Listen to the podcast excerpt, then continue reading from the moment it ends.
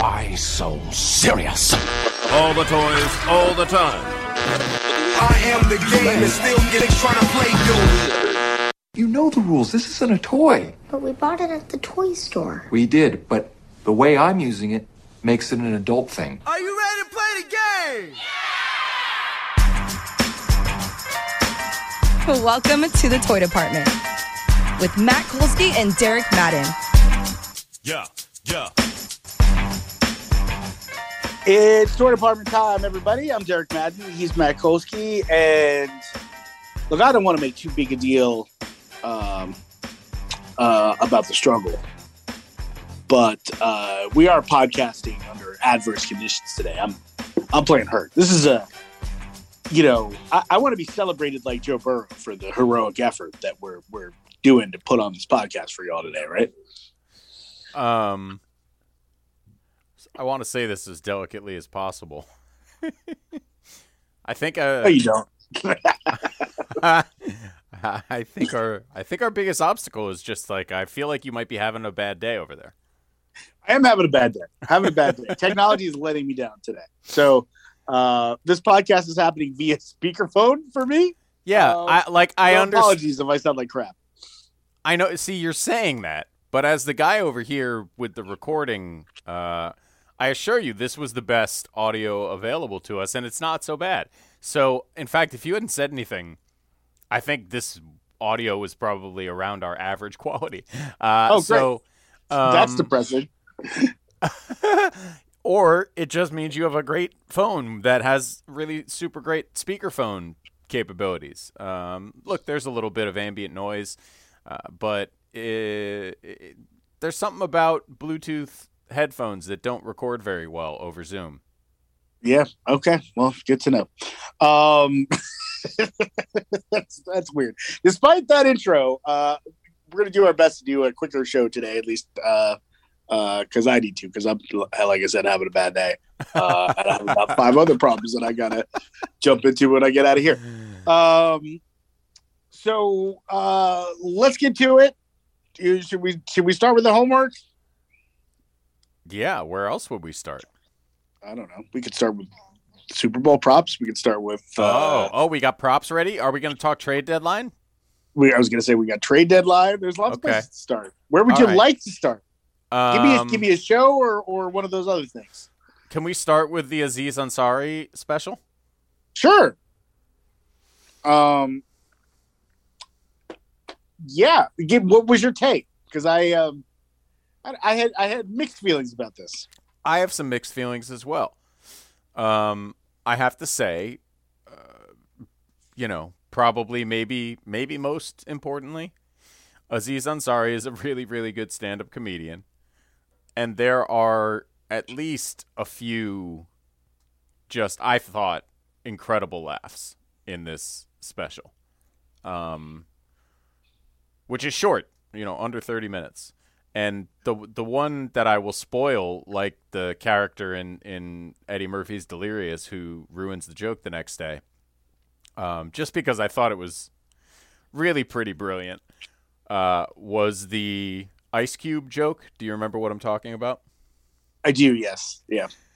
And essentially, he sets up this scenario, you know, talking about vaccine skepticism, uh, where Ice Cube has said all this stuff and, and refused to get vaccinated for this movie he was supposed to do. But, you know, it's funny because Ice Cube, a few days before the pandemic started, had a colonoscopy and he goes through. He then riffs on the colonoscopy and the experience of Ice Cube's colonoscopy for a solid like five minutes. And it's funny. And then there's like a pregnant pause. And he's just he goes, I don't know if Ice Cube's had a colonoscopy. And then he's like, he's like, but he's over 45. He should have had a colonoscopy. It's important for preventative reasons. So let's hope my joke is true. Um, and I, I fell out of my chair. Um, there's a few laughs of that level that I just, you know, it's what really good comedians can do, and it's a gift, and it's pretty special. Uh, that being said, this is a 30 minute stand up special after quite a long absence from the public eye, uh, and an absence that was pretty clearly, and apparently, I didn't even know, uh, not only an absence from the public eye, but a, a departure from America physically. Um, and Yeah, I want to be rich It enough was- to just be like, I'm gonna fuck off to London. well, right. I look, we'd all like that. I, I would probably choose Canada, but sure, we'd all like to be able to fuck off to somewhere less unpleasant at any given moment. That being said, he obviously that departure from both the country and the public eye was precipitated by a, a controversy, and Do we know that though? I mean, I, I I think we all sort of assume like, oh, you know, he, things got a little heated and he left the country, but that was a while ago. You know what I mean? He made he's put out a whole uh, season of television since then. You know, Well, he yeah, I mean he produced and and directed uh, uh, largely. I, I think he was in it briefly. Series of uh, a season of television. I'm yeah, not he saying in he hasn't. I'm not saying he hasn't done any work. I'm sure he's been working constantly. I'm Like, just saying, I'm not sure he like fled the country. You know what I mean? You know what I mean? I I'm not saying even that he switch it up. okay, but Yeah. it all came in the wake of a controversy. Fair and enough, He. And he chose in what amounts to his first real public comments since said controversy, and it's been a while. He chose to ignore it. Um, and I think that's an interesting choice. Uh, and I don't know if it's a great choice. Um, I wish.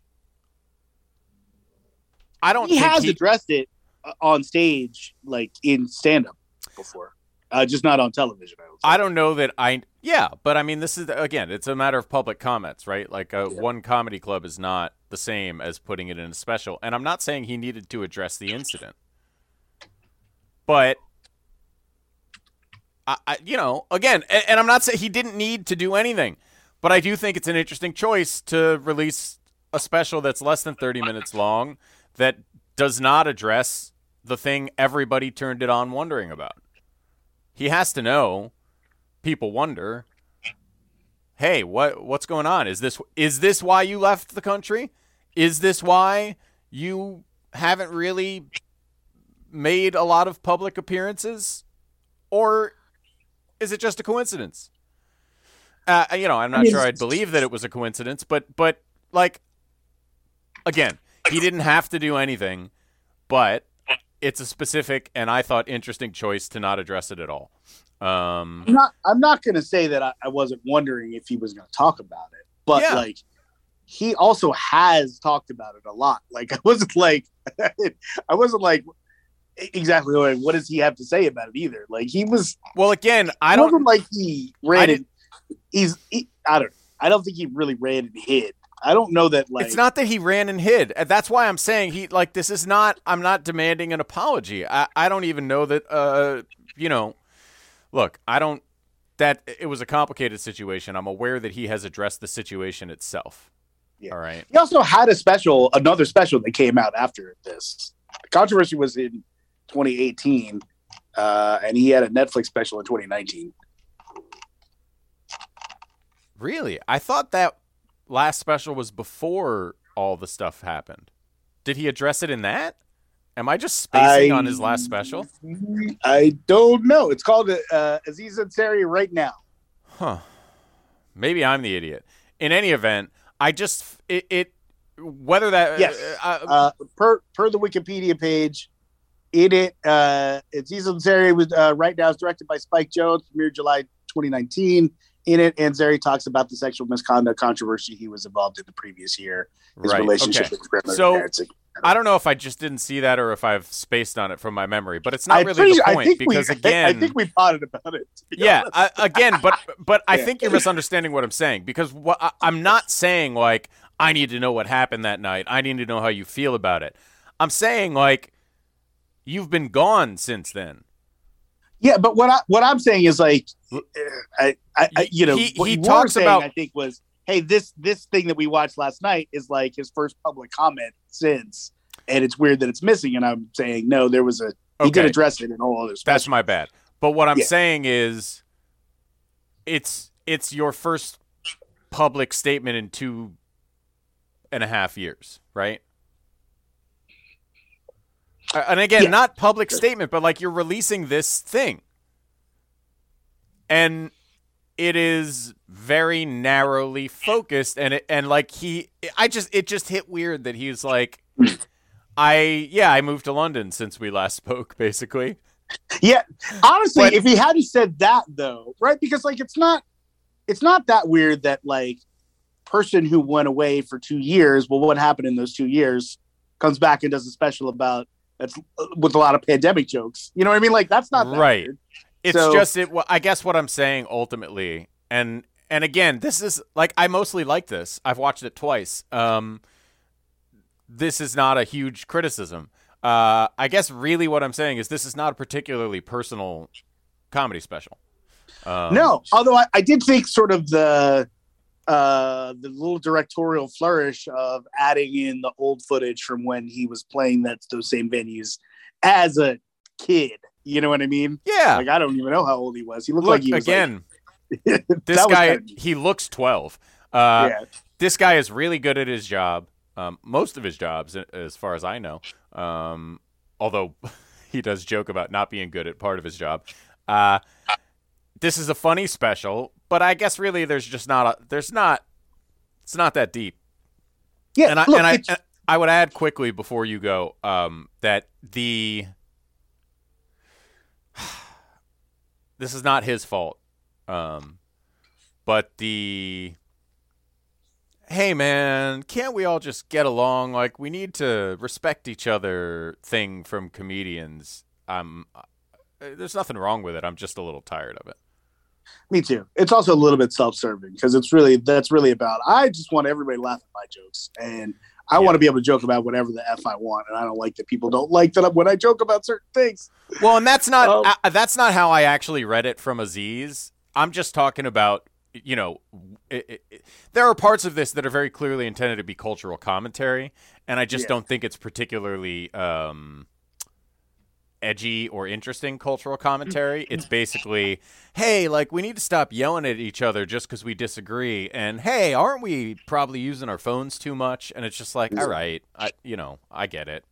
The I know, like Bo Burnham did those kind of jokes a million times better. no, Yeah. you know what I mean. creatively, right? Not just Yeah. complaining about the the state of the world. Yeah, and look, I know this was not even the point you're making, and, and maybe I'm I'm getting into something bigger, but like I'm kind of like I, I- would say comedy world in general, we're all tired of your self view of the comedian as the societal button pusher who is here to speak truth to power. You know, like that. You know, I'm thinking specifically of the uh, um, Whitney Cummings uh, defense of Joe Rogan tweets that everyone kind of like piled onto this. I mean, week. here's the thing about Um, this stuff, right? When that's true, it's important. It has been true. Lenny Bruce, George Carlin, Richard Pryor, Eddie Murphy, Dave Chappelle at some times of his career. I know but- this is bad to say, but I've been uh, uh, I've been watching and, and I've been meaning to mention this on the pod. The the uh, Bill Cosby uh, doc that uh, Kamau Bell's doing on Showtime is really Uh-huh. excellent. Uh, and Bill Cosby at points, uh, I think, is very much in that group, right? Yes. So No, I mean Um, that's what there are genius comedians who have done that historically, but Yeah. it is the wild minority and most of the people who say they're doing that are actually just speaking lies to morons. Yeah, and, and that was kind of my point. Is like, look, if you if comedians, you know, comedy world writ large, if you view this as your role in society, you're doing a shit job at it. You're terrible. Like, you guys are all poor Carlin, Lenny Bruce facsimiles. You know what I mean? Well, and if you're going to start invoking those that. people, like, like say something that is actually interesting and meaningful, and not just you know this regurgitated stick. Well, Um, and look, part of the problem, you know, a guy like Joe Rogan. This, I hope, I hope this doesn't come off wrong to people that I want uh, to be respectful to, but um, the the what Joe Rogan thinks he's doing is not a bad thing. The problem is he's not smart enough. Like- It's honestly, it's that uh, simple. one of the problems I'm going to say. Well, no, because I actually, I, I legitimately think that he really believes he is just opening the door to all relevant thoughts, opinions, uh, you know, right. processing, Look, it's right? but he's not smart enough to discern what's worth listening to and amplifying and what's not.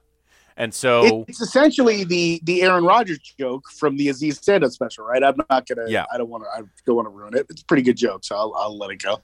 But yeah, Um, I yes, right, exactly. We we should know. But the thing is, he he's not smart enough to do what he's trying to do. But he is still smarter than you know seventy five percent of the people in the world. So he- he's smart enough to get idiots, millions and millions of them, to listen to him. Yeah, I'm gonna take the Um, under on 75. percent Okay, even if it's fifty percent, right? Yeah. I I I don't know.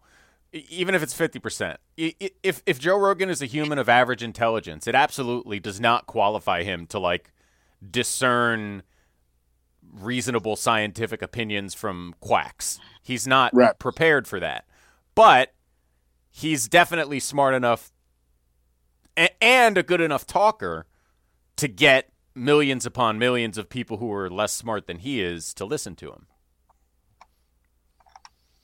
So you know, I I, I don't know how we got here, but uh, Aziz Ansari Yeah, is don't- Joe Rogan and um, is not doing any of that stuff. I just think he He's doing a little bit of that stuff. It's a little Like, adjacent. here's what You know, a, here's Chappelle what a, gets into this territory. It's all like and Chappelle's a master, but he's not that good in that territory. You know what I mean? no. Maher, like all of these guys. I it's it's the whole damn comedy world is lousy with poor societal commentary right now. Yeah, and there's just this idea of like you know you you can't treat sincere ideas and insincere ideas the same. And that is the sort of unspoken presumption of so much of what of the stuff that we're talking about, whether it's Aziz, Bill Maher, you know, Dave Chappelle, is like, well, we can't just totally dismiss all these people who have this opinion. Um, and the thing is, that's how we got here is by not dismissing people who hold insane and damaging opinions. Right. By not discerning between ideas, just holding up as like, well, this is one idea, and then the, oh well, but this is the other way to look at that, and they're equal. You know what I mean?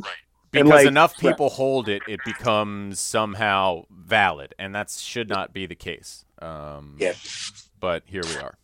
All right, we got to move on. Anyway, Um, that's not Aziz's fault. He just probably leans into that territory a little more than I'd like. And overall, you know, it's 30 minutes. It's fine. Um, but it does have a few really incredible laughs, I thought. yeah. I mean, look, it feels like a little bit like a comic who's working out some material that he's gonna, you know, get into a real set at some Yep. point, which I think is the vibe that they're going for. Right. And, And, there's as you probably. would expect in that sort of situation, like some of it lands, some of it doesn't. You know yeah, what I there's mean? probably of the 30 minutes, there's probably 10 or 15 that are going to end up in the the good hour, you know? Yeah, I would like to pivot to talk about uh, what I think might be the greatest casting choice in the history of film. Of film. I think you mean. Film, television, Right. Okay. visual medium. Honestly, I think this could be multiple things that we watched this week, so I'm interested to see what you're about to say. Oh, really? Yeah. I, I, I mean, okay. I, I kind of thought you would get this right away, honestly. Well, I think I Uh, know what it is. I think it's Reacher. Is not. Then it's, It's not th- then it's Sebastian Stan and and Lily James. It is not. No. Uh, but it is. It is from Pam and Tommy. Oh wow. Okay. You I'll just let you go. Uh, What I what I'm talking about is the decision to make the voice of Tommy Lee's penis Oh, one Jason Mantzoukas. yeah. Well, I- yeah. that is a role that he was born to play. It's shooting fish in a barrel, really. You're right. like so good.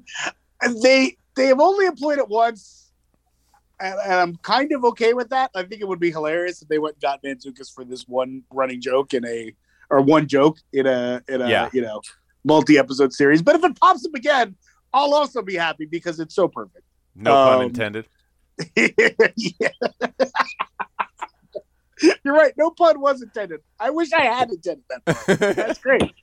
Uh, Um, I have to say, like the the uh, initially when all of a sudden you are staring Tommy Lee's penis right in the eye. Um, it was a little jarring at first, and then it starts talking in Jason Mantzoukas' voice, and I, I I felt much more comfortable.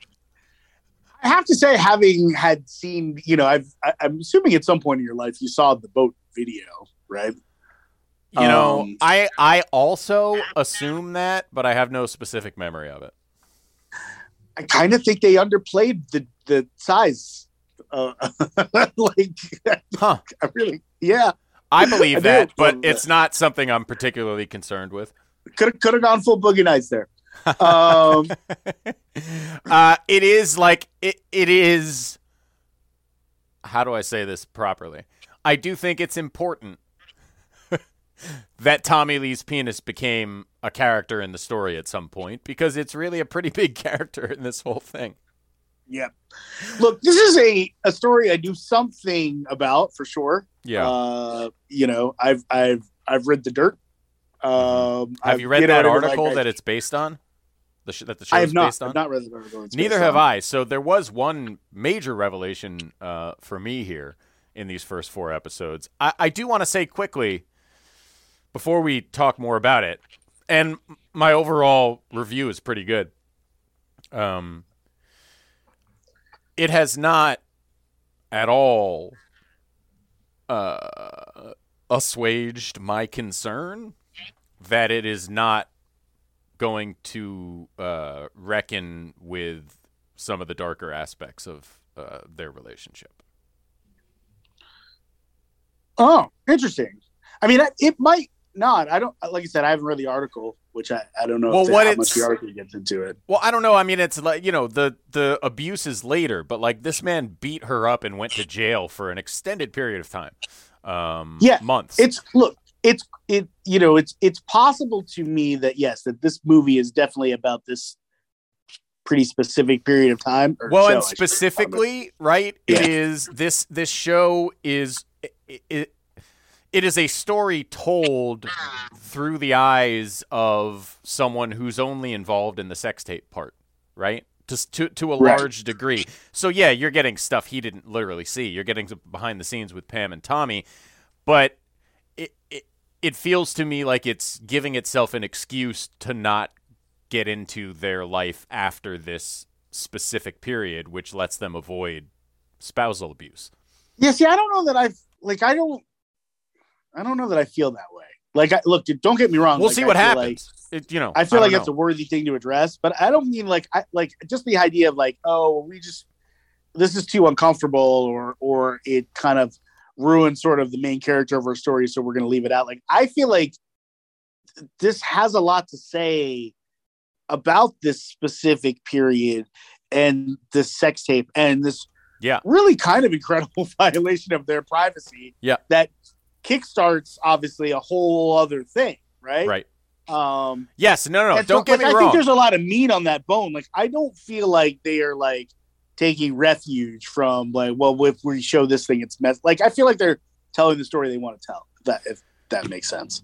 I I agree, but I also think if that story does not include some sort of handling of that, and and if the relationship we see between these two people is largely the one we've seen to this point, which is like, sure, he gets upset sometimes, but everything's cool.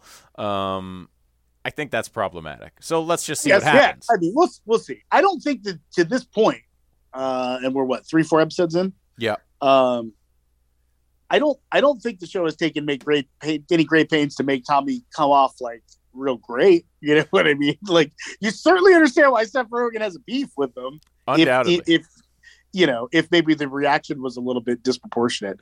Um, that was the other thing I did not expect. Right, like I I knew Seth Rogen was in it. I did not think it, it was going to be so central to all this. So, um, Well, and I again, sort of enjoyed watching some of the story from his perspective. You know what I mean? I do too, but but also like it's a little bit of um, you know, where's the truth in advertising, right? Because what this really seems to be, and again, we don't know. It's halfway through or whatever it is. I don't know how many episodes there are going to be.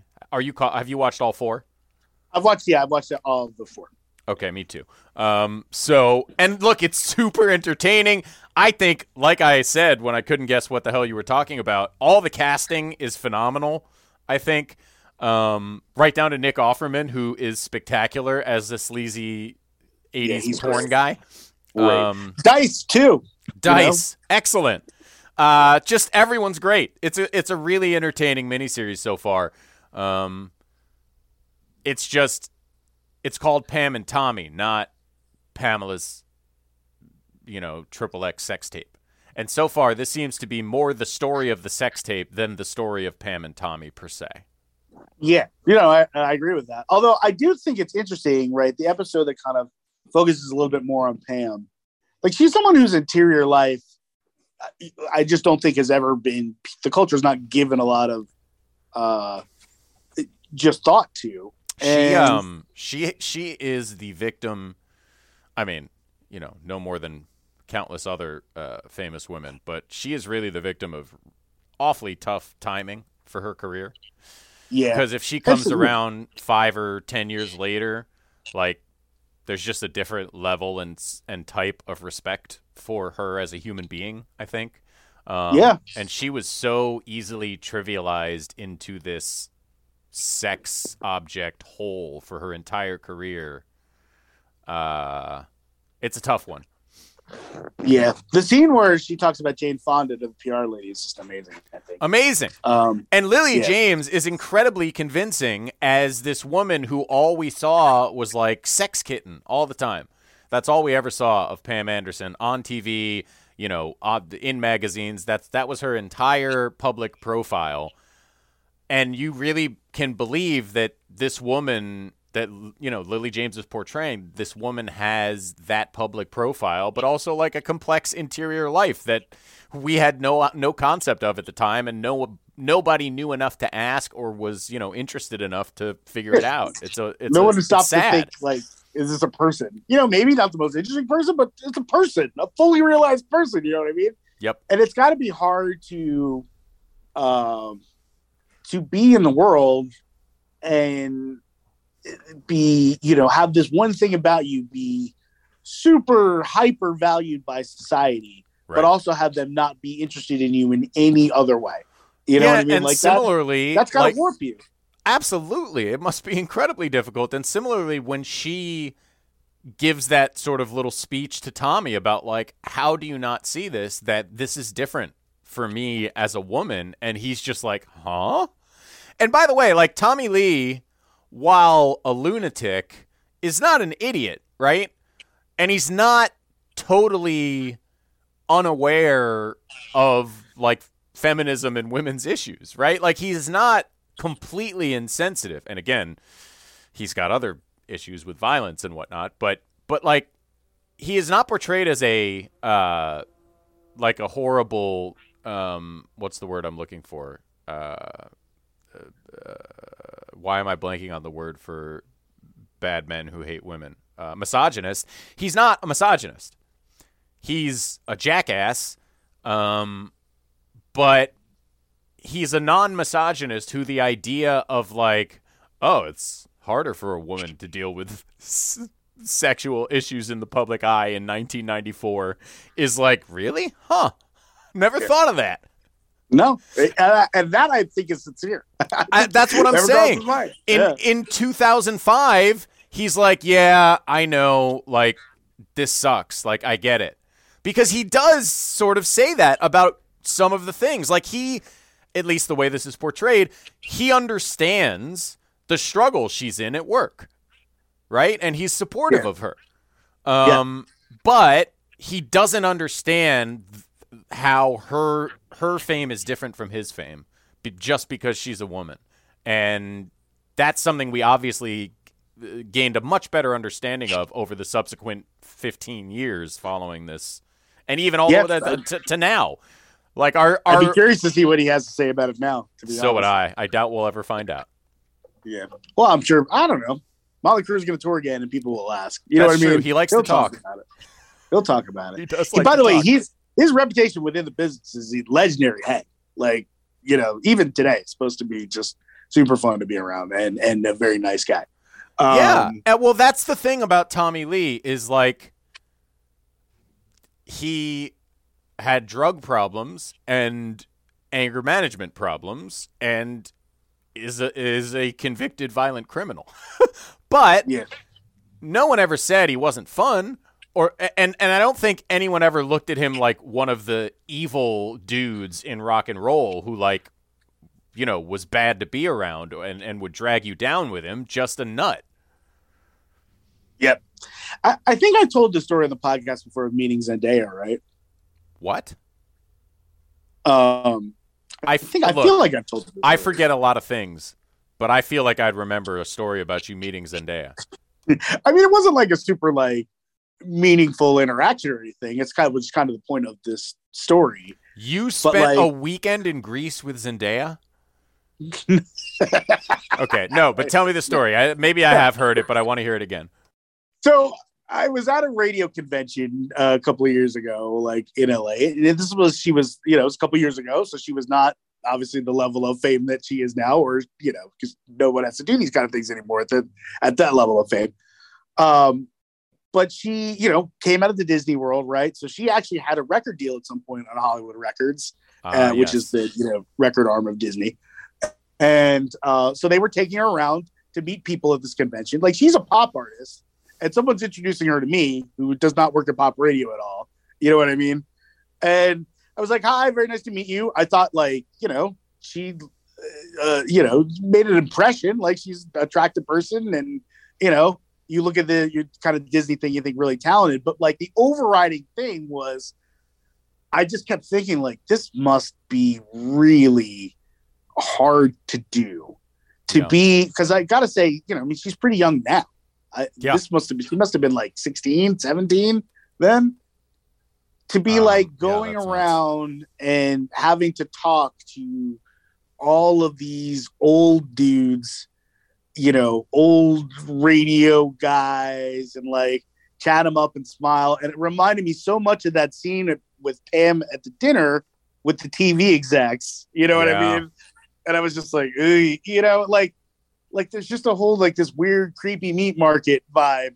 You know what I mean? Um, that uh, that I think still really exists even now in Hollywood, and even as we're more sensitive to to sort of some of these things. And look, I'm not saying that Hollywood Records did anything wrong or put her in like No, well, and here's the uh, thing. an abusive position. It's just a weird position to be in, you know. Well, right, and and just for the record, like people are doing that with forty something white men who have a record out as well, right? It's just the awkward dynamic doesn't exist. like it's not like they're Correct. I mean- exclusively touring uh, attractive young women around the radio convention. It's just because so many of the radio guys are older dudes. There's a bit of a weird vibe when Zendaya is that being do- walked that around. doesn't exist when you bring the when you bring the male when it's Eddie. Vedder. right? And they do it. You, you know, well, Eddie Vedder. Right? It's weird for Eddie Vedder, which is why Eddie Vedder to do that kind of stuff, right? For the Yeah, but you get my point. Um, yeah, yeah, I do get your point. I totally get your point. Uh, but like, and, and the other thing I would say about it is the reason they do it is because it works, right? Like, I Yeah. guarantee you those those TV execs scheduled Baywatch. You know what I mean? of course. You know, but like, that, so there, so I get it, but like, it's also like, you know what I mean? And like, there's still a lot of that. It's still hard to be a woman in the, in the industry, and I do think the show does a good job of displaying it. It's it's it like you said, it's super well cast and it's fun, right? Yep. Like it's it's you know what I mean. Even though not all of the subject matter is fun. Um, Uh, and it has some Sebastian Stan really, I, I, I do think he really nailed. I mean, besides with the makeup and the facial hair looking a lot like him, he really nails the whole vibe of of who Tommy Lee is and the drumming. Yeah. Actually, he's he's good enough to make it work. I was wondering about that. Do you think that they were? I know he Uh, I know he put in work ahead of time. I read something about it. But as Yeah, someone sure who played the drums, like he's pretty convincing. But but it was so it wasn't. Oh, you don't think you think that was all him, or do you think there was some some technical trickeration when he's like kind of doing his thing? Uh, well, there was one part where there was some pretty aggressive double bass that I don't know if he played himself because you can't see his feet. But generally, I think he played most of it. Oh, good for him. Yeah. Because I, was definitely wondering that as I was watching some of the some of those drum scenes.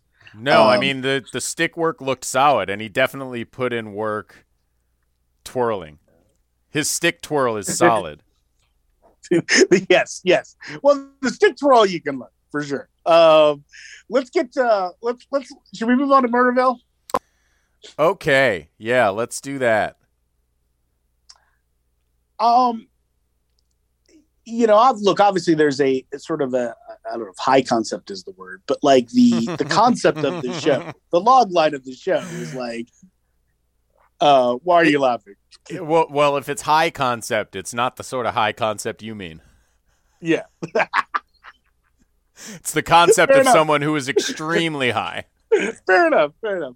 So basically, right, Murderville, you've you've got this show with Will Arnett playing the grizzled detective, Yeah. uh, and then random celebrity guest stars come in who are not really told anything about what's happening, and they are they're then uh, made to deduce the murder, and so Quickly, some uh, in- just real quick, how many did you watch? uh, three So it was it uh, Conan, up to Marshawn, Conan, and Marshawn, and Kumail. That's Yeah. those are the same three I watched. Okay, Uh, go on.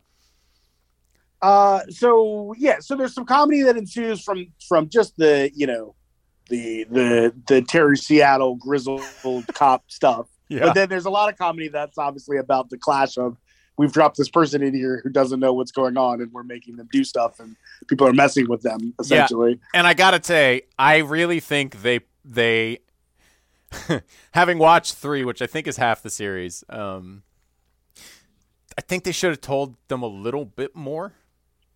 Yeah, me too. Like it's j- because, and look at Marshawn. They didn't have to say anything. Marshawn was perfect. Um, yeah, that's what, like how is Marshawn better than these professional comedians? well, I think it's you know why. I think it's it it it is it has nothing to do with improvisational skill, uh, or or I shouldn't say that. It has nothing to do with being practiced as an improviser. The best improv is done by people who are totally comfortable in their skin, just being themselves in the moment, even when the moment is absurd and one that they themselves would never ever be in, right? And Like, that's that's I- Marshawn. That's who he is. He's 100% comfortable being Marshawn no matter what situation you plop him into. Whether it's a Super Bowl press conference or a pretend police investigation, he's just going to be Marshawn and he's such a hilarious and engaging person and he also just is consistently cleverer than you expect. Somehow despite years of watching him do it, he's always a little cleverer than you expect him to be, and it's priceless. So Marshawn was perfect. Both Conan and Uh, wait, hold on. Before you get to Conan and, and, and Kumail, I, Yeah. I gotta, I gotta, like, you? So you're, I'm guessing just from that, you think like no one helped him at all with Detective Bagovich, like that was just that's all him. I- you know, I can't say that for sure, but I 'Cause it's so good. so and it was so fast. It wasn't just Yeah. so good; it was so fast. But I, I would believe that he came up with that on his own. Yes, because he It does seems- stuff 'cause it like that. Seems man. like he's leading Will Arnett sort of in that in that particular portion of it. And I'm like, he uh, Marshawn Lynch. I just I, all I can tell you is I've never met Marshawn, but I've I've talked to a lot of people who know him, and nothing's by accident. all right, yeah, no, he So- definitely seemed like he came in with a plan too. That's the you That's know? right. Yeah, Yeah, So, and and him, I'm not man. I'm not saying nobody helped him because who knows? Like that's hard to do. What what he pulled off, even if you're really smart and funny. Uh, but I will just say, like, what everyone who's spent time around Marshawn will tell you is like this guy knows exactly what he's doing. I don't even mean that question of like uh, I don't think he can do it. It's more like it's so good It's You know what I so mean? no, I agree, and that's why I'm saying like I can't tell you for sure that like that wasn't the second take or someone didn't throw a line at him from off screen or something, but like it definitely could have just been him because that's how funny and clever Yeah. the guy is. So anyway, Marshawn was great, but both Conan and f- seemed like if they had been a little more comfortable and known what was going on a little more, they could have been a little freer and funnier. Yeah, I just you, you know I don't know. They both like seemed- would have just been perfect for it. You know what I mean? Yeah, but they both, for some reason, and this is it's weirder with Conan than with Kumail, who just was in his first Marvel film. Like they both seemed concerned that they were going to say or do something that got them in trouble or something. Yeah, Like yeah, they were know. both kind of reserved in a weird way, and I think maybe they were just so confused the whole time. So like I guess what I would say to someone who's asking the question, should I watch Murderville, is if you feel like you'd like to go watch a local improv show starring Will Arnett and other famous people, where like if you've ever been to a local improv show, even the best of them, d- d- you know, it's hit or miss. There's going to be some, Yeah. some misses, and like it- it- sometimes it's just going to be like, yeah, that didn't quite work, wasn't really funny. But then there's going to be some moments. Like there are moments in all of these episodes that are just really naturally, sincerely funny. Um, yeah. I and- I think of like heavily improvised shows like Curb or or The League, mhm. right? Like where are you at with those? Because it's kind of the same thing. It's like there are going to be times when it doesn't really work. When it comes together, it's great. You know what I mean? Yeah. So Yep. um, And of course, Will Arnett is perfect. I mean, Will Arnett is cast perfectly. I don't know Yeah. if the show is executed perfectly, but he's really So- funny. And there's some great like if you're if you're the person who likes the SNL ske- sketch where everyone is like sort of not uh, doing uh, everyone's breaking a little bit. Um, this is kind of for you uh, as well. okay, I got two things to say about this. First, first off, are you a recommend or, or on the show? It seems like you are, right? Yeah, with some caveats. If it's your sort of thing, it's not bad. So you you bring up SNL, and and and I and I have to ask, uh huh. um, you know, a, a couple of times I've suggested that we cover MacGruber on the show, and you were like, hard pass. The film? And I feel like there is a shit ton of MacGruber DNA in this show. You know what I mean? Like all of the the scripted parts of it, all of the Terry Seattle stuff that they kind of outlined, like it's all of that. It feels like it comes right from MacGruber or from Rob Huebel, who shows up in one of these his like I, uh, listen, SVS, SVU ripoff on Adult Swim. I Like, like Rob Huebel. I like I like those guys. I'm probably not going to watch the rest of this show, and I I I like Will Arnett a lot more than I like Will Forte, and that's probably why I would Okay. rather watch this than MacGruber. But this The other thing I want to add, I'm is trying to be fair to a show that's that's not really my shit. Gotcha. Okay. All right. No, that makes sense. Um, if you enjoy moments breaking uh, uh, with people breaking, uh, I would urge you to watch the the clip of the NBA All Star uh, Oh my selection God. show With LeBron where Kevin laughing. Durant asks a question, is asked a question, and LeBron just loses his shit. like, Well, no, Kevin Durant is drafting Rudy Gobert over James Harden in that moment. oh, is he? Yes. That's the moment when Kevin Durant said he looked at the two people left on the board, Rudy Gobert and James Harden, and he said, I'm going to need some size. oh, that's not the moment I'm talking about. Oh, what are you talking about? I'm talking about when Ernie Johnson is like Kevin's making a pick, and Ernie Johnson starts asking him about, "Hey, so can you give us any uh, any intel on when you might be coming back?" And like Kevin pauses for three full beats and goes, "No."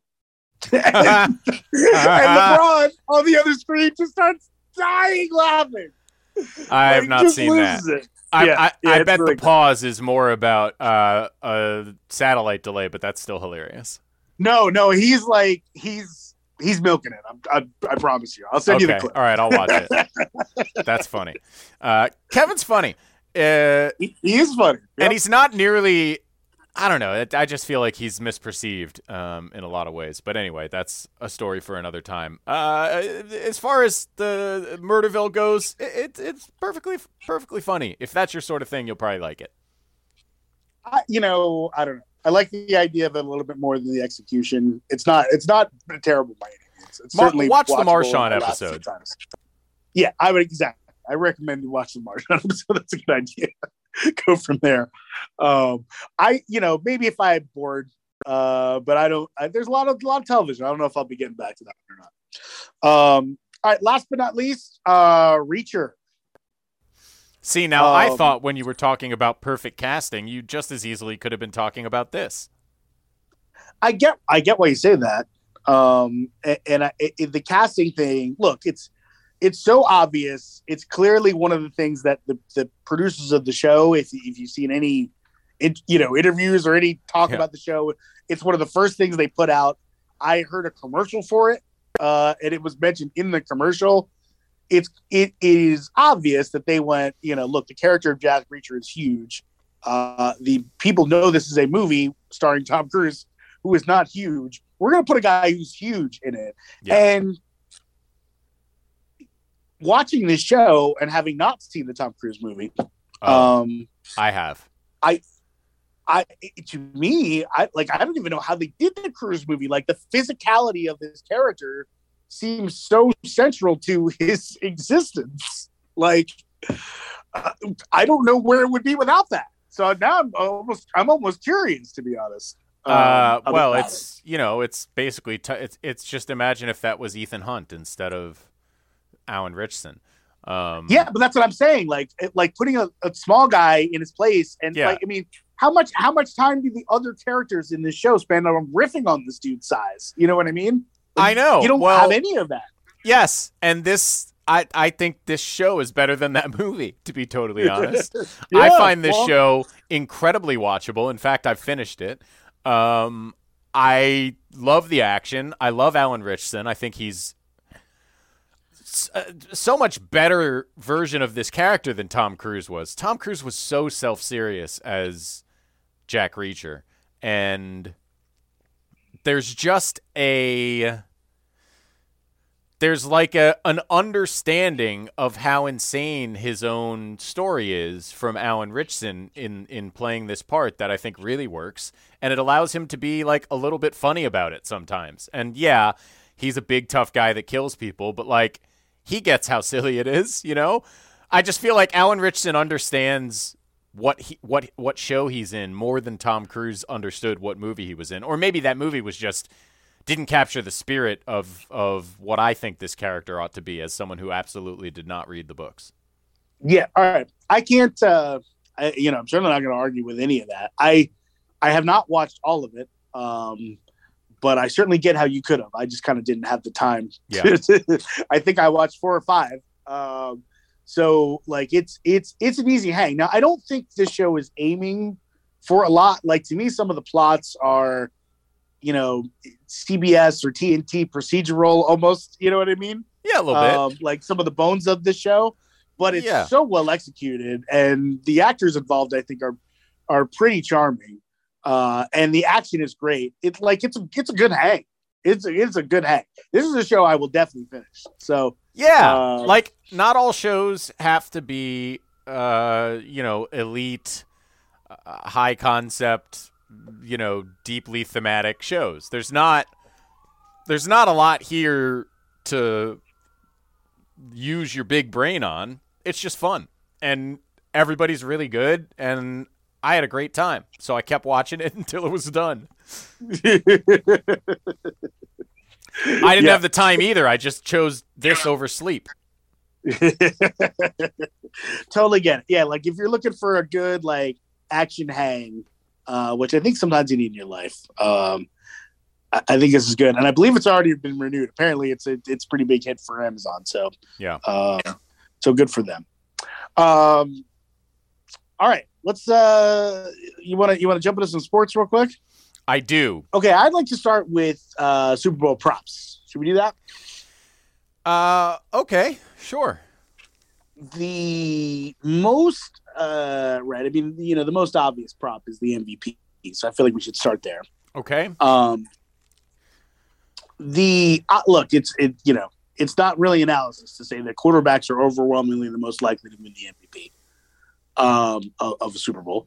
Mhm. You've got Stafford at 135 and Burrow at 225, and I think that's just generally reflective of the spread of the game, essentially, right? Like Yep. that. If you told me there's a game with the four point spread, I'm guessing that the the favorite QB would be about 135 and the favorite QB about 225.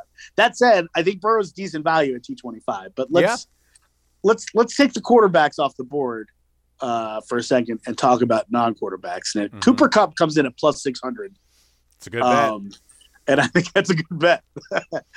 Aaron Donald is plus 800. And I think Aaron Donald obviously is someone that you have to consider could win the MVP. But I, to me, the fact that he is uh, an interior lineman, like I just think like he's going to make a lot of valuable contributions to the game that aren't going to necessarily get noticed. oh, Which, and I think that's been true in his career, right?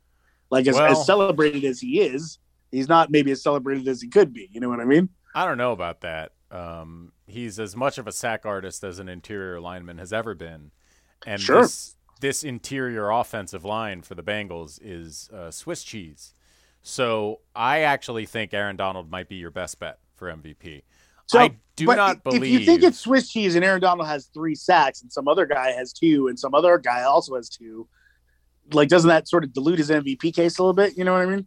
I think it depends what Stafford does. But if Stafford throws for 300 yards, two touchdowns, and two picks, and they win 21 17 because Aaron Donald has three sacks, I think he's winning that MVP. Interesting.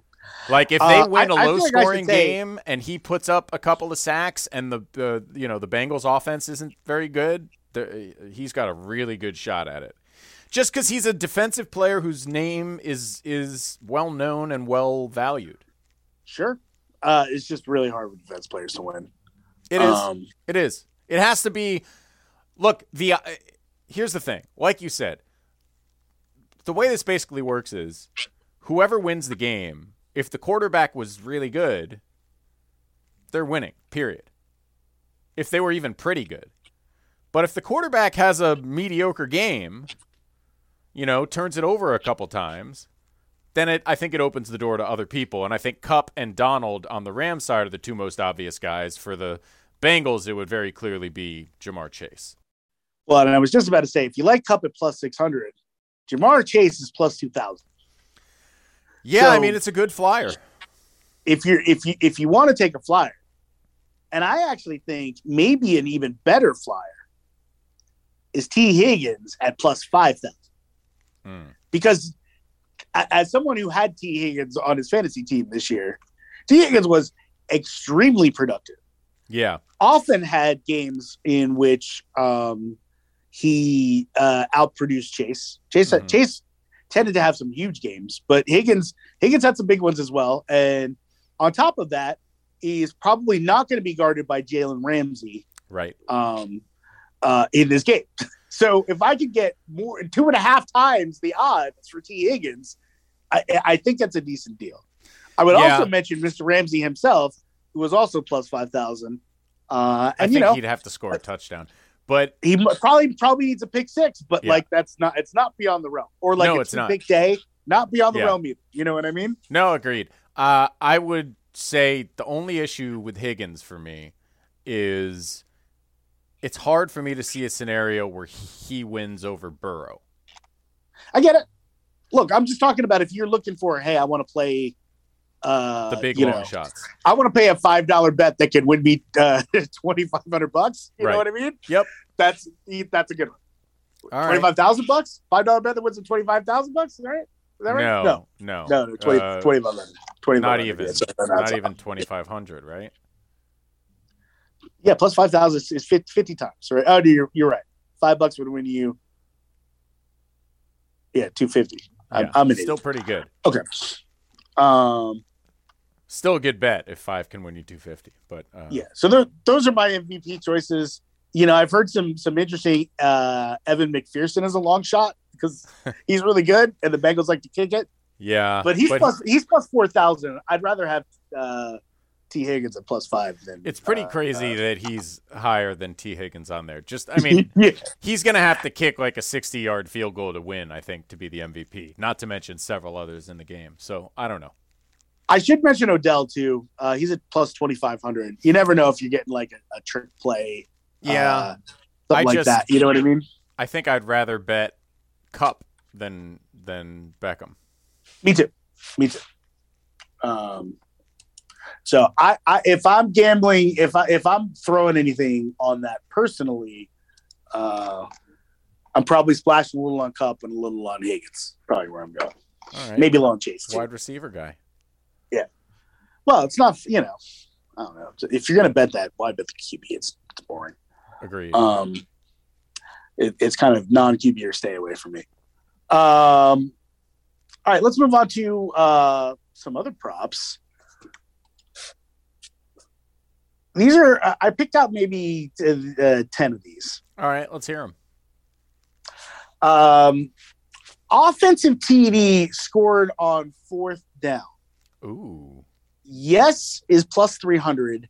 No is minus four hundred. Mm. And I really like yes here.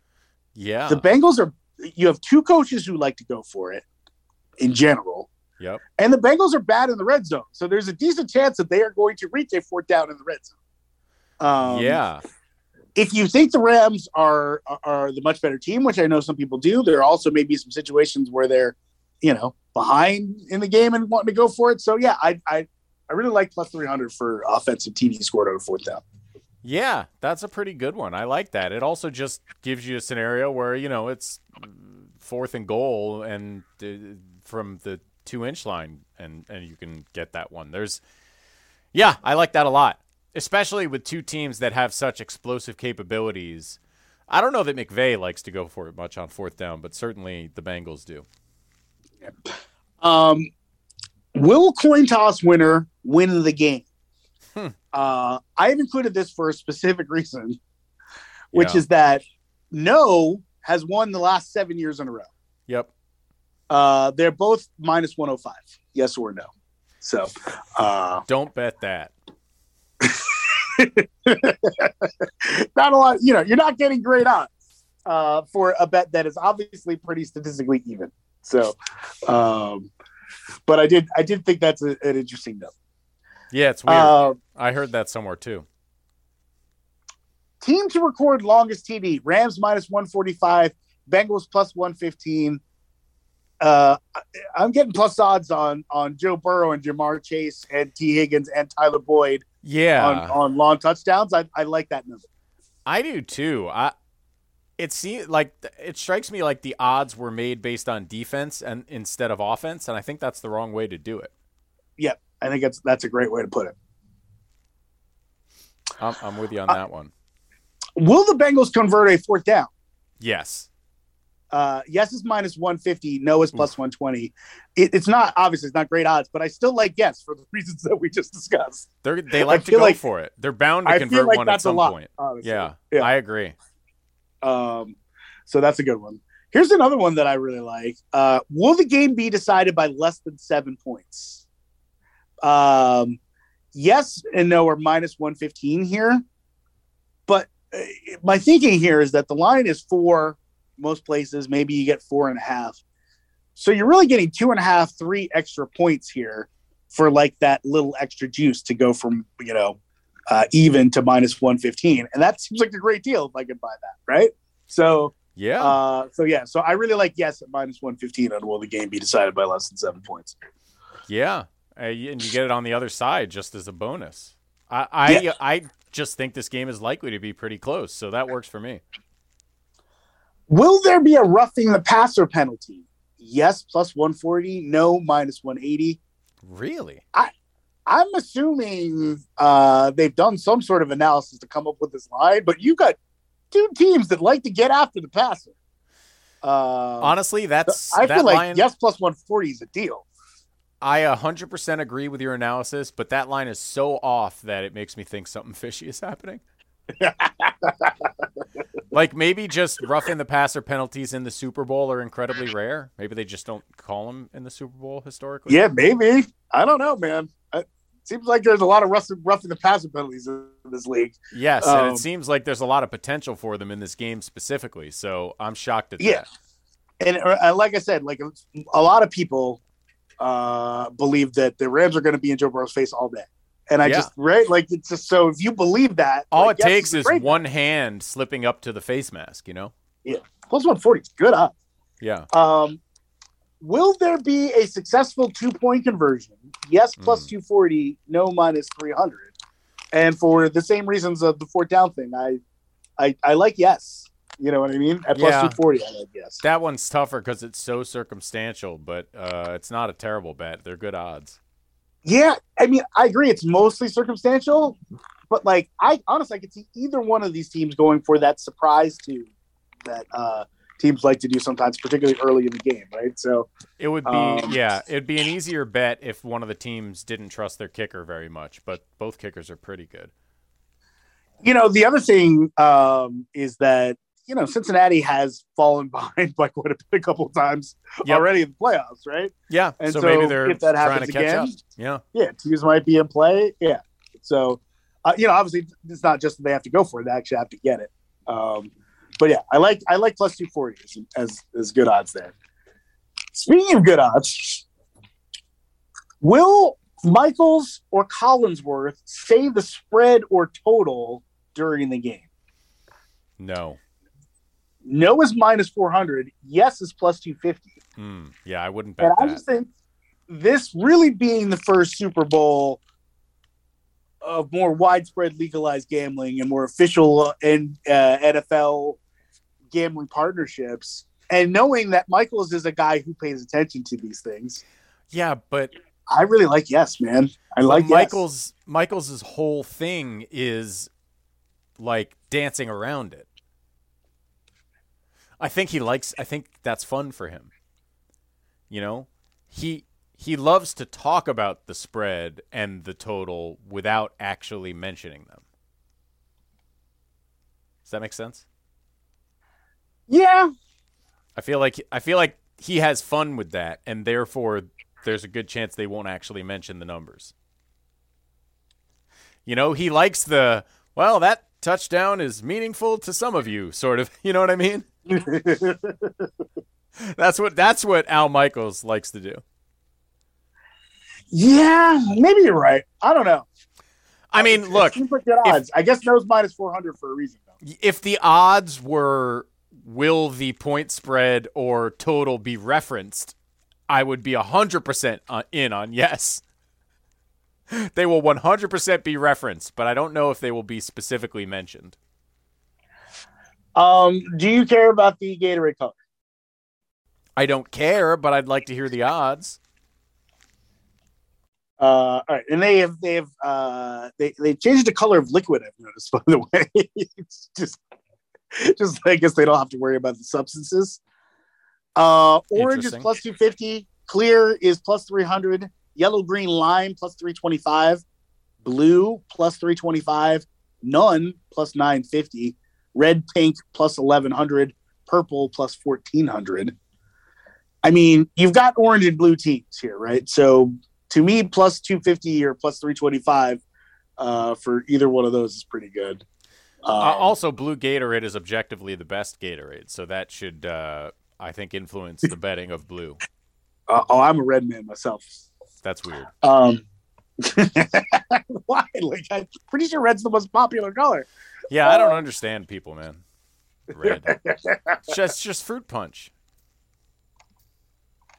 Um, That doesn't yeah, taste like electrolytes. yeah, exactly. Blue tastes like electrolytes.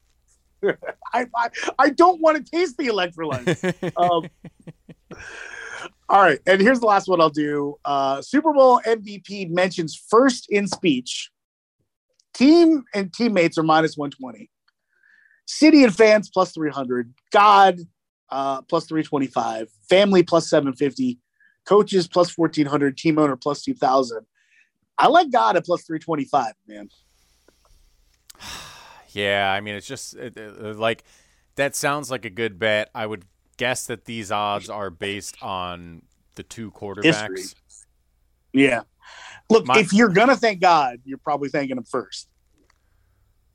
Yeah, but I like Burrow definitely strikes me as a teammates first guy. Yeah, but Stafford Stafford's could go guy. either way. Stafford is a God guy. Yeah, but like he's also a guy who spent the last 15 years or whatever of his career languishing away with terrible teammates in a terrible place. So, ah, I see why teammates is the prohibitive favorite. I guess is what I would say. Yeah, uh, look, I'm not saying teammates shouldn't be the favorite, but I'm Yeah. talking about if I'm going to place put my money, somewhere, Uh-huh. I'm putting it on God. Yeah, God's God is always a value bet. always bet on God. Do you think the odds would be different for this if Kirk Cousins was the quarterback in the game? A hundred percent. If he was the favorite quarterback, God would be the favorite. Or like, there's a handful of guys, right? If like a McCown was the favorite quarterback. Yeah, Um, Yep. I don't know who the other God people are, but there there are people who are very clearly God people, and and yeah, I think that would affect the odds. yeah. Um, Russell, Russell would be another one. Um, Probably probably going God first if it was Russ. Yeah. Yeah, yeah, for sure. Um, all right, so those are your props for this year. Uh, obviously, there are a million more, uh, but those those are a few that we like. I like some that of them. you kept it. Uh, I like that you kept the props like pretty serious. You didn't go into the goofy props too much. there are some truly, truly goofy props. There always are.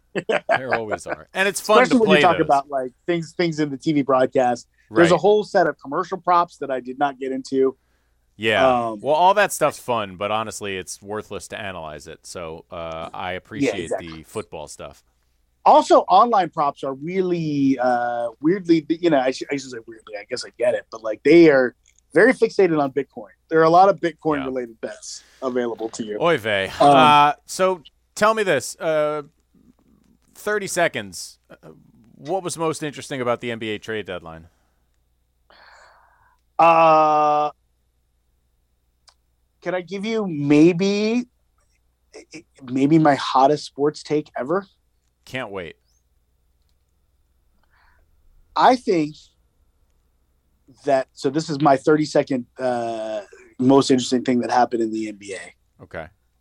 I think Daryl Morey got himself fired yesterday. Not Interesting. anytime soon. Right. T- two, three, four years from now. But Just because Daryl Morey's win a title. actions today will result in his demise.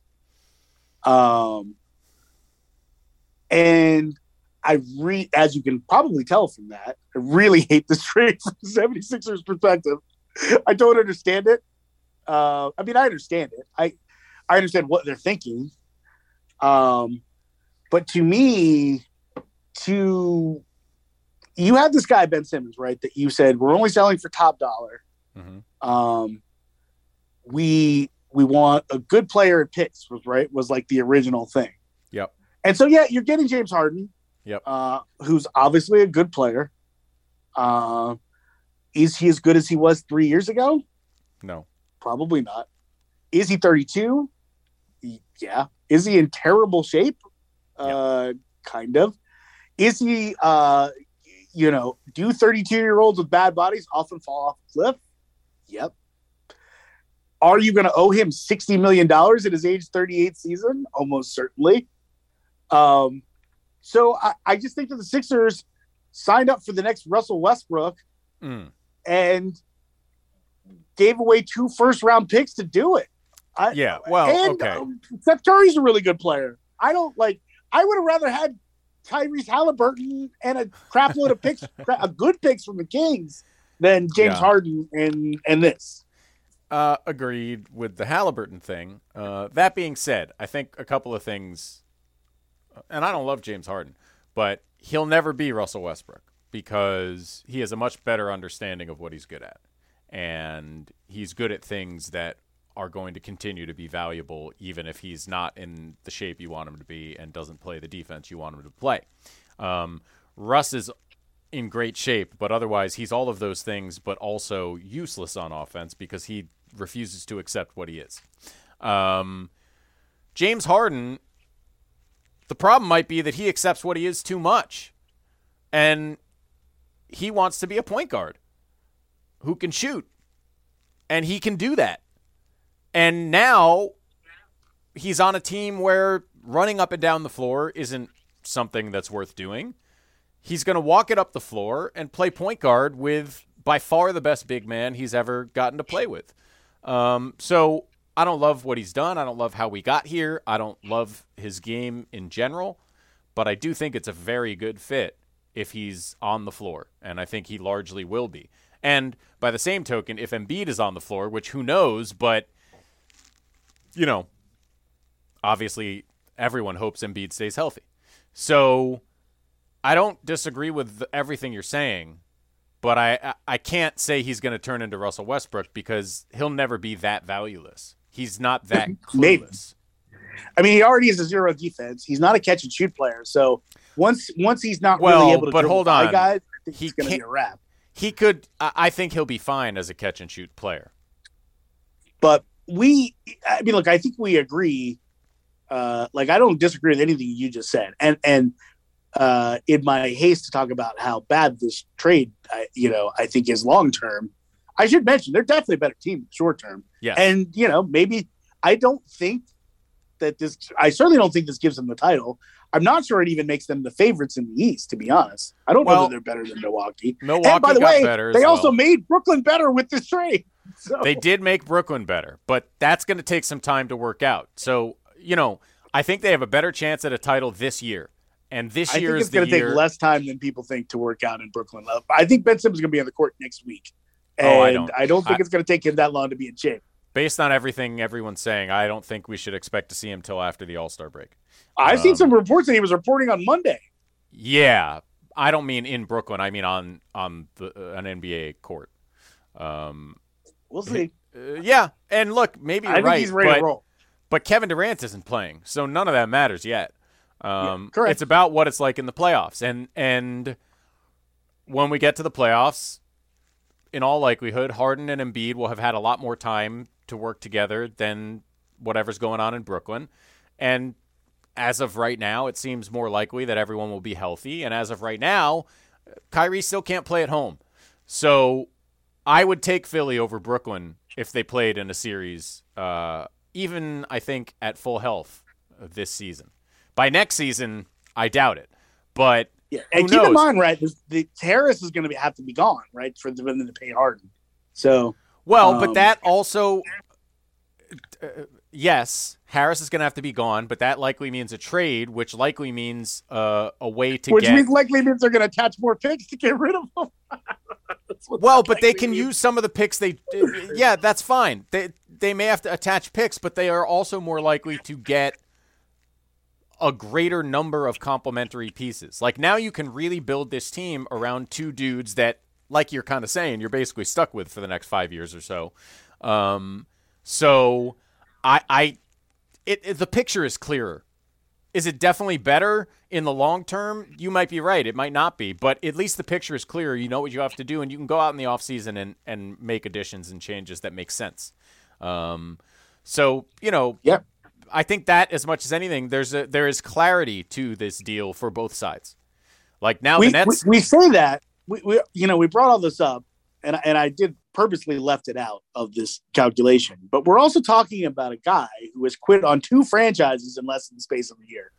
Yeah, so you know you did all this what, what happens what happens if eight months from now it's not working out like James hoped? And you know an Embiid, Embiid uh, injury of some consequences not exactly out of the question given his health history I know Yeah. we're on sort of a good run of health for him, but he's an impossibly large man with Yeah. a history of health problems. yeah, Um, no, and and and you know so what happens if situa- Harden checks out? It's not like we, he, he ain't quit on Morey. He's done it before. so, Uh, well, technically, Morey was gone when he quit, but yeah, oh, was he gone? I thought yeah. you're right. You're right. Fair enough. But it's uh, it's a risk. That's that's part of the risk. I, I'm not. I I'm with you. I'm not sure I, would have done it. I, just think they like- could have done like better. So many of Philly's choices, potential choices, better than than doing this. I- it's not that I don't agree with you. I'm just saying this also has some potential. Like the risks are ones sure. I would also not want to take on, but despite the risks, there are potential rewards as well.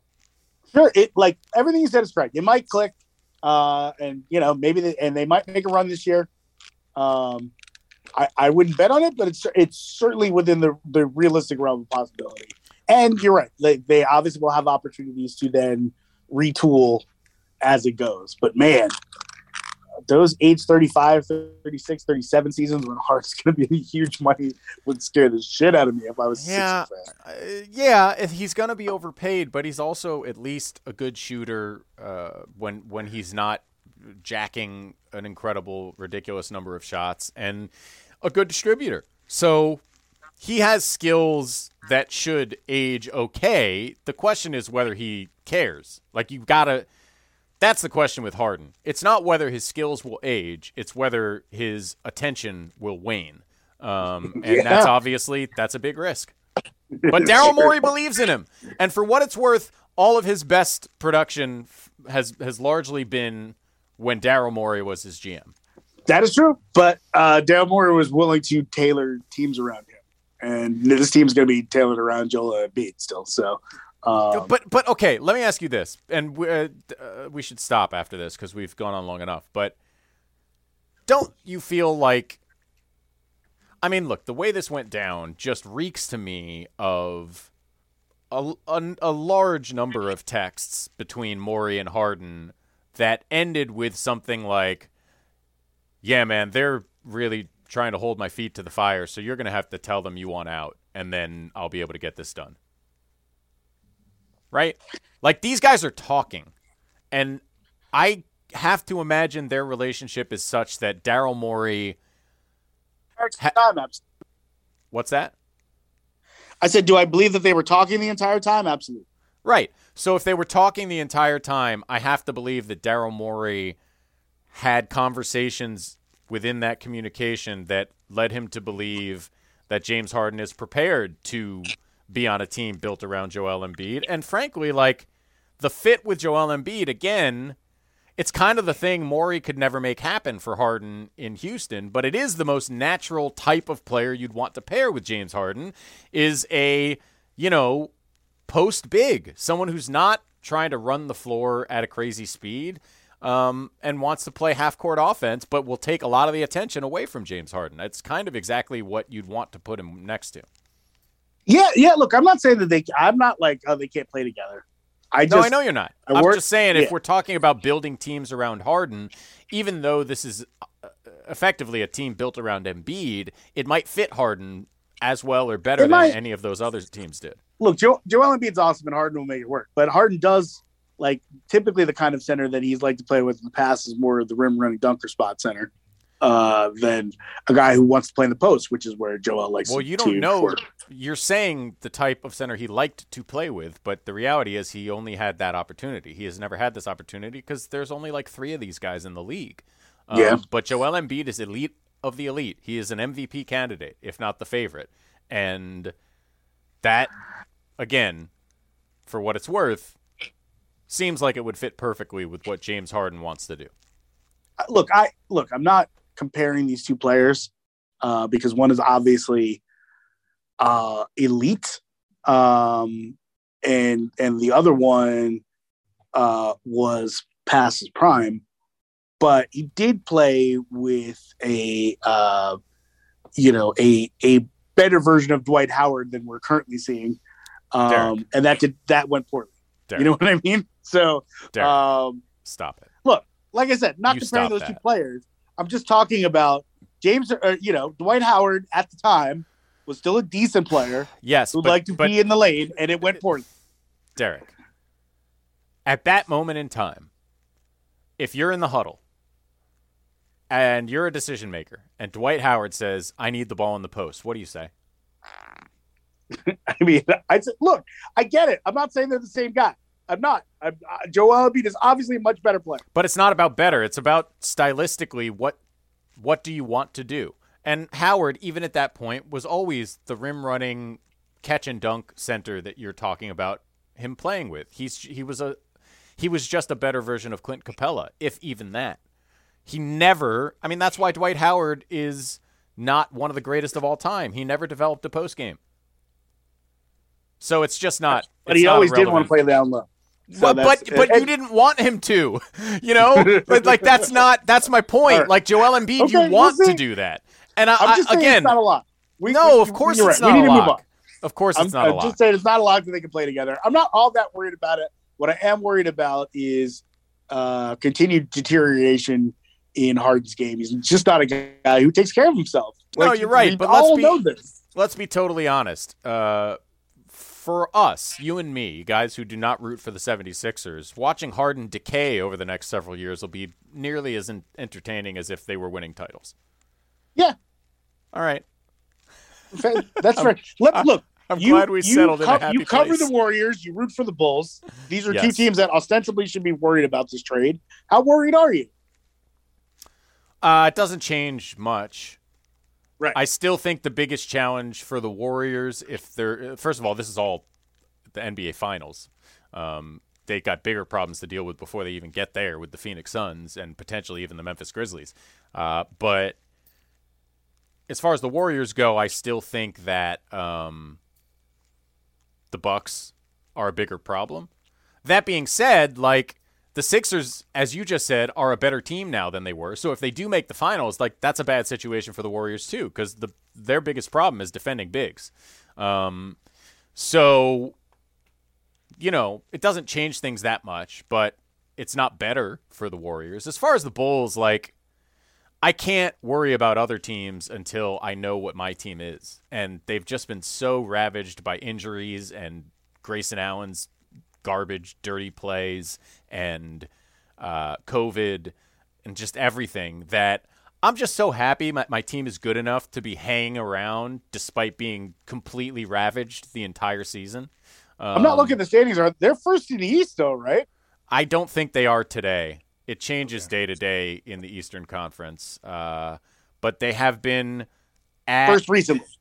Yeah, they've been first recently and at or around the top of the standings basically all year long, and it's because they're tough. Yeah, right now they're a game and a half behind the Heat, uh, tied with the Cavs and Bucks for second in the East. Um, Let But- me ask you this: Would it surprise you if either the Heat or the Cavs beat the 76ers in the playoffs? uh, no, it wouldn't shock me. I don't But- think it would surprise me either. No, but but before this deal, it would have surprised me if the Sixers beat those teams. Fair enough. I'm just saying So- that if if if if you feel like the value of this deal is is best in the short term, like their short term is not exactly a lock.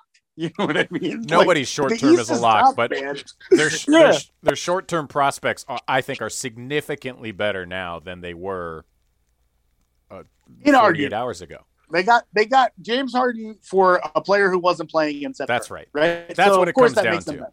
And Yes. you know, look, Paul short- Millsap plays basketball. You know, like he'll be in the rotation. Yeah, not anymore.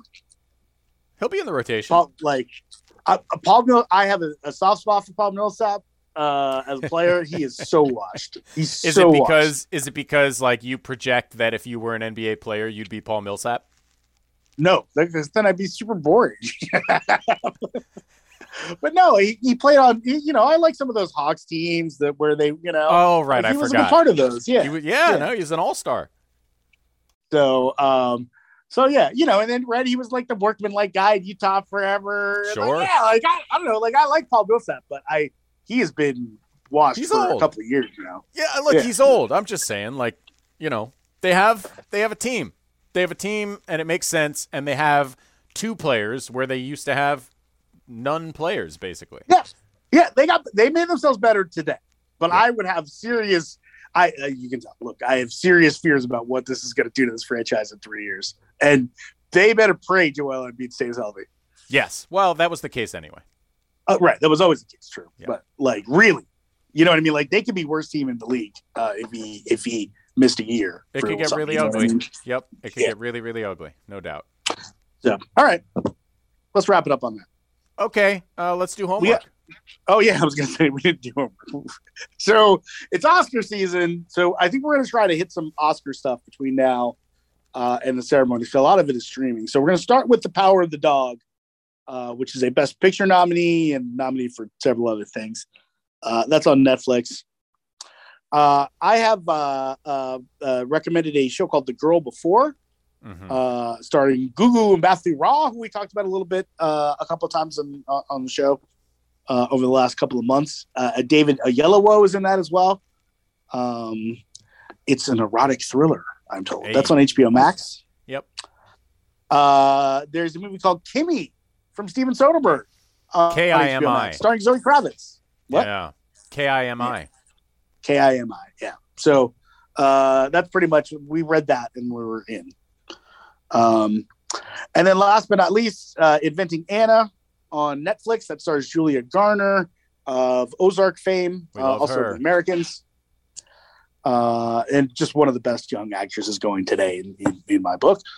She needs some movie roles. We can get get her in some movies.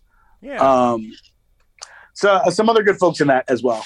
Um, so uh, we'll check that out. That is on Netflix, yes. and that is your homework for this week. There's also a football game on Sunday that maybe you watch, but uh, you know, if you have time, check it out. Yeah. I, I actually think it's going to be an entertaining game. We didn't even make it. Uh, like we didn't even get a pick on the game?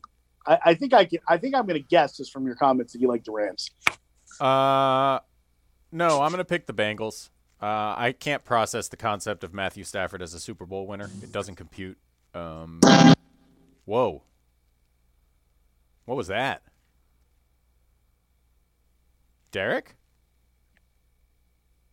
I'm, I'm back. I lost your audio for uh, uh, a while. Wow. Basically. We just uh, we heard a very loud noise on our end, being Hmm. me and the listeners. well, that's super weird.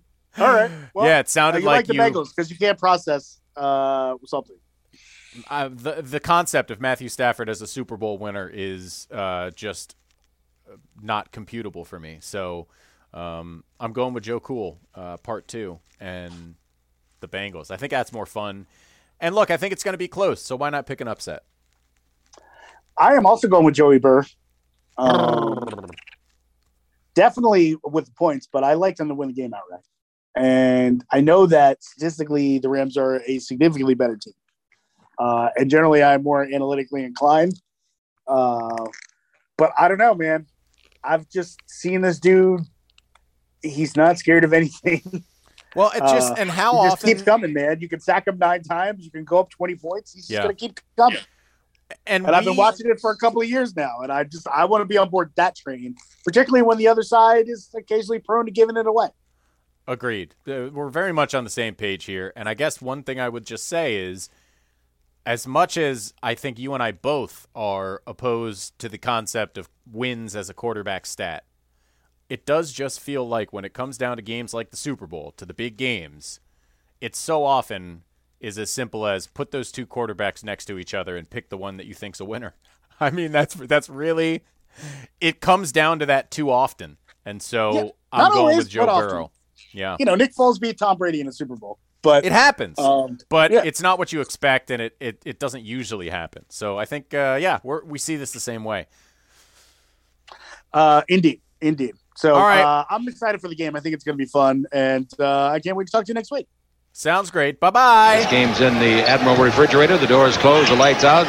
Butter's getting hard. The eggs are cooling, and the Jello is jiggling. So long, everybody. And do me a favor, have yourself a tremendous evening.